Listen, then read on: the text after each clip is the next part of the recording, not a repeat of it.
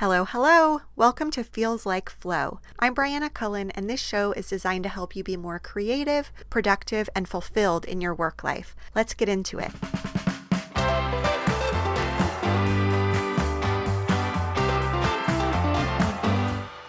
Hello, hello. Today we're talking about something so important. I'm really excited. We're talking about something that trips up so many of us and that is dealing with external pressure or feeling like we don't have the support from those around us to do what we want to do next, whether that's change a career or just whatever it is we want to do. I think so often when we get caught in overthinking or second guessing, a lot of it comes down to this pressure that we feel to prove ourselves. And the truth is, we don't ever have to prove ourselves, and that isn't a useful energy to be coming from, but it's really, really easy to get stuck in that place. And so, we're going to talk about how to deal with it and what else to do. The ultimate goal is to work through this in a way that a, your faith in yourself is strengthened and your self trust and your ability to make decisions from your own authority and your own sovereignty. And B, so that your bond with the people whose opinion matters to you is also strengthened. I think the biggest issue is that we tend to not feel entirely solid in our decisions when we're making a change. And so we're very susceptible to outside influence. Sometimes we're hoping that someone else's support, someone close to us, will talk us out of our own doubt. And if we don't get that support, it can be crushing. So we we have a new idea, we have an idea for a career path or a business we want to start or just some new fresh thing. And change is scary. Our normal tendency is to hold back from change, to follow the status quo, to stay in our comfort zone. That's totally normal. And so a new idea tends to be a little bit fragile. And as we're trying to feel our way into it and develop confidence in it, sometimes what we do is we go outside ourselves to a partner, a friend, someone close to us, or even just the world at large, and we put out feelers and we see is this a good idea? Is this solid path for me? And sometimes we do that literally by actually floating out this idea and talking to people. But a lot of times we do it inside our own head. We are imagining what the world is going to say about this idea, or what our boss or our parents are going to think about this idea instead of playing it out in the world. So, we're going to talk about both sides of this. The place to start is always, of course, inside ourselves. How do we feel about things? How excited are we about this new move? Ideally, we come at this with one of my favorite questions. I know I've talked about this on other podcast episodes and in social media. This favorite question to always have in your pocket What would I do? What would I want to do if everyone else was neutral?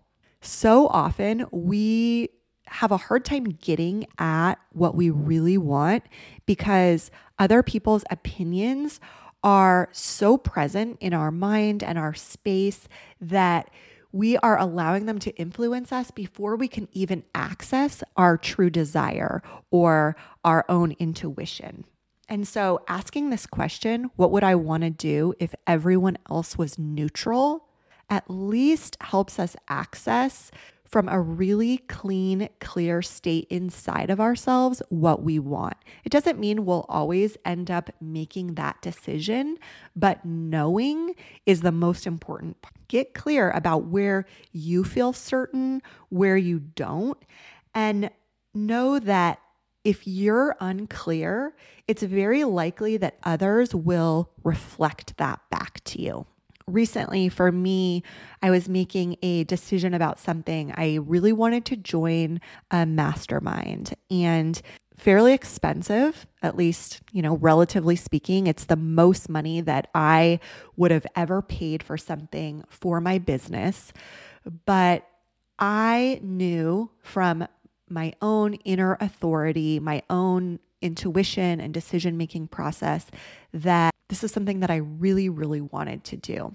I also knew that it was going to sound really expensive and outlandish to my husband. Part of me didn't even want to share it with him, not because I didn't think he'd let me spend the money. That's not the kind of relationship we have. We don't really have like a gatekeeping on each other about that kind of thing, but more because I knew that it was a big investment. And the part of me that was a little bit shaky about whether I could make the most of it, whether I was ready for this kind of investment, whether honestly I was up to taking it on and really going all in in a way I knew it would ask of me. Because I was a little bit shaky on that, I was nervous that my husband's reflection back to me of, Are you crazy? That's really expensive, would wobble me and tip me so much that I wouldn't feel confident moving forward. And so before I went to him, I had to get really clear about why I wanted to make this investment, what I was hoping to get out of it, why this was the right teacher to invest in, why this is the right time, how I plan to use the program to earn the money back, how it benefits our family. This wasn't all to convince him. This was to get really clear in myself so that his doubt would not shake me.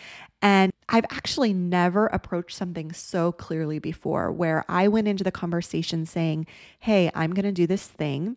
And as expected, he was a little bit taken aback by the cost of the investment. But because I was so clear and I wasn't asking for permission, I wasn't wobbling. And it's not that he suddenly became super supportive and gung ho about it, he was just fairly neutral. And I was then able to make my own decision, which I think is really the most that we can often ask for. We can't always expect the people around us to be more excited or more invested than we are in the thing we want to do. All we can ask for is that they hear us out and they ultimately support our best interests and stand by us and let us make our own decisions without poking holes in it or generating more doubt. I think it's helpful to talk about this topic going through some categories of external influences that we might be impacted by.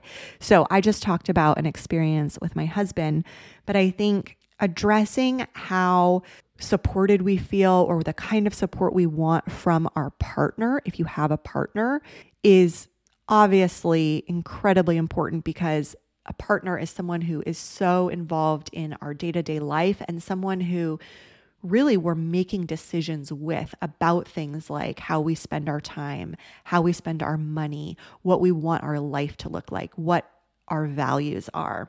And I think we really have to be realistic about how any change we want to make affects them. I'm reading a book right now. It's like a really old book about self esteem. I'll put it in the show notes. But one of the things that he mentions as he's talking about the importance of self responsibility as it relates to self esteem, and he says, we can't expect other people to go against their own self interest.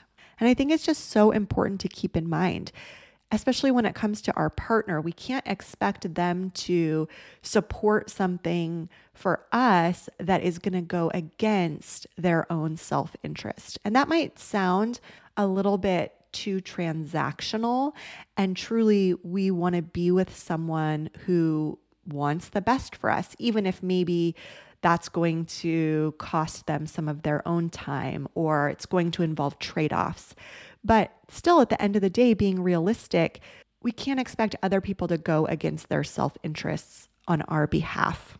I think this is where the more you know about each other's values and decision making style and emotional triggers and quirks, the better.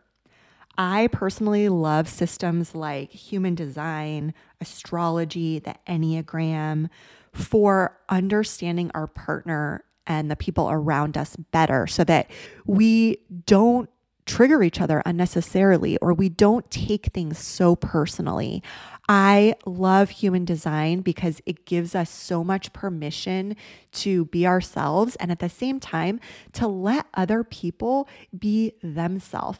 If you know that your partner is really not very risk tolerant, if they have a big aversion to certain types of risk, then going into any conversation about change with that information is going to help you acknowledge where they're coming from while also explaining what you need and the kind of support that you need. If you know your partner is very analytical, you might not approach the conversation by taking them on a roller coaster ride covering all of your many feelings about this big change you want to make, because that's not the way to get them on board. And then, aside from taking into consideration each other's temperament, asking yourself, how does a change you want to make affect the daily life or the future plans that you have together? If they're counting on some path that you both are marching down together, and then you want to introduce this swerve in the path, being aware of how that's going to affect them so that you can come together and think this through together. The more they know that you're keeping those agreements in mind and willing to think it through together, the better. So, another category of people or external influence are parents. And I may be very unpopular in my opinion here. I think this will raise some eyebrows, but to me, our parents just don't get a say in our decisions as an adult. I know that you may really, really want their support and their approval, and it can sting not to get it. And the more compassion you can give yourself about that, the better. But it's your life. If you truly value their input and their opinions from a very mutual, healthy place, then you can bet that those values have already been infused into you and you're probably already taking them into consideration as you make decisions. You don't need to take that even further and overthink, overanalyze what they're going to think, what their opinion's going to be, and you don't need to try to prove yourself. I'm not saying that this is easy, but it's part of growing up. It's part of individuating to make the choice that's right for you without letting your parents have authority over those choices. Next category is our friends.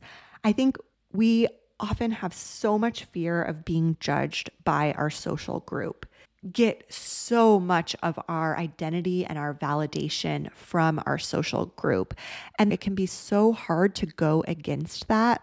I know so many people who have talked about wanting to share something on social media or wanting to start something new, wanting to explore a different side of themselves. And there's often this one friend whose judgment they are fearing. And so I think it really helps to get specific with yourself here. Who whose opinion are you concerned about? Why? Be willing to be surprised. I think one question that can be so helpful is to ask yourself say there's this risk that you want to take and you're holding yourself back from it. What if you saw someone else in your social circle go for it? What if you saw them start walking down this path that you want to walk down? How would you feel? Would you feel like, oh, that was my idea. I should have done that. Would you feel like, wait, we're allowed to do that? Would you feel like you have more permission? Get really specific about how you might be subconsciously holding yourself back because of the fear of disapproval from that social circle, from those friends. Another category is colleagues or bosses, people that you work with now. This one can really depend on what your relationship with them is like. Is it a good relationship? How do you feel like you're performing or like they perceive you?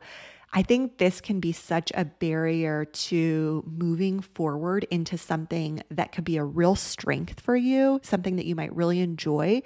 If you feel like you're not performing very well or you're not very engaged in your current work, it can be hard to imagine that that work is going to support you moving into something new. I know for me, when I left my first corporate career, where I had been a good little worker, achiever bee, I was climbing the ladder, I was doing all the things that I was supposed to in order to get promoted early and do well, I felt a lot of anxiety about telling some of the people that I worked with there that I was leaving, that I didn't want to do it anymore, that I wanted to go do something else.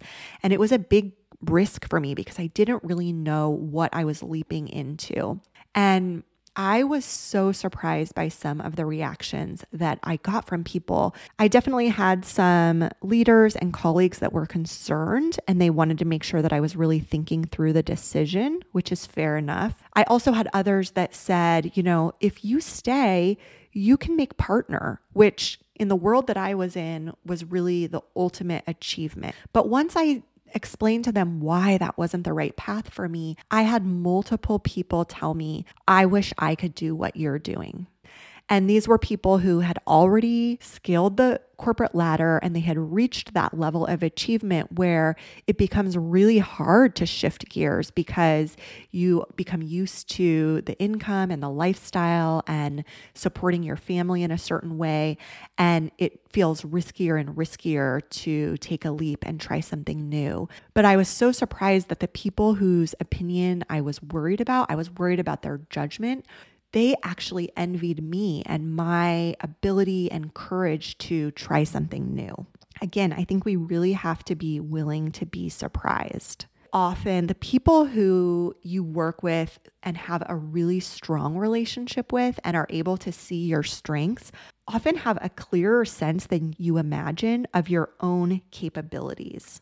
And this is going to be the ones who really deserve your respect and who want to see you flourish. Another time in my career, as I was really trying to feel around and think about what I wanted to do next, I had a leader that I worked very closely with who told me, Briana, you can do anything you want to do. You just need to figure out what that is. That is the best vote of confidence that we can ask for. And sometimes that means being willing to be vulnerable and making sure that we are leaning into our strengths in our current work life. We are trying to bring our whole to work, as scary as it might seem.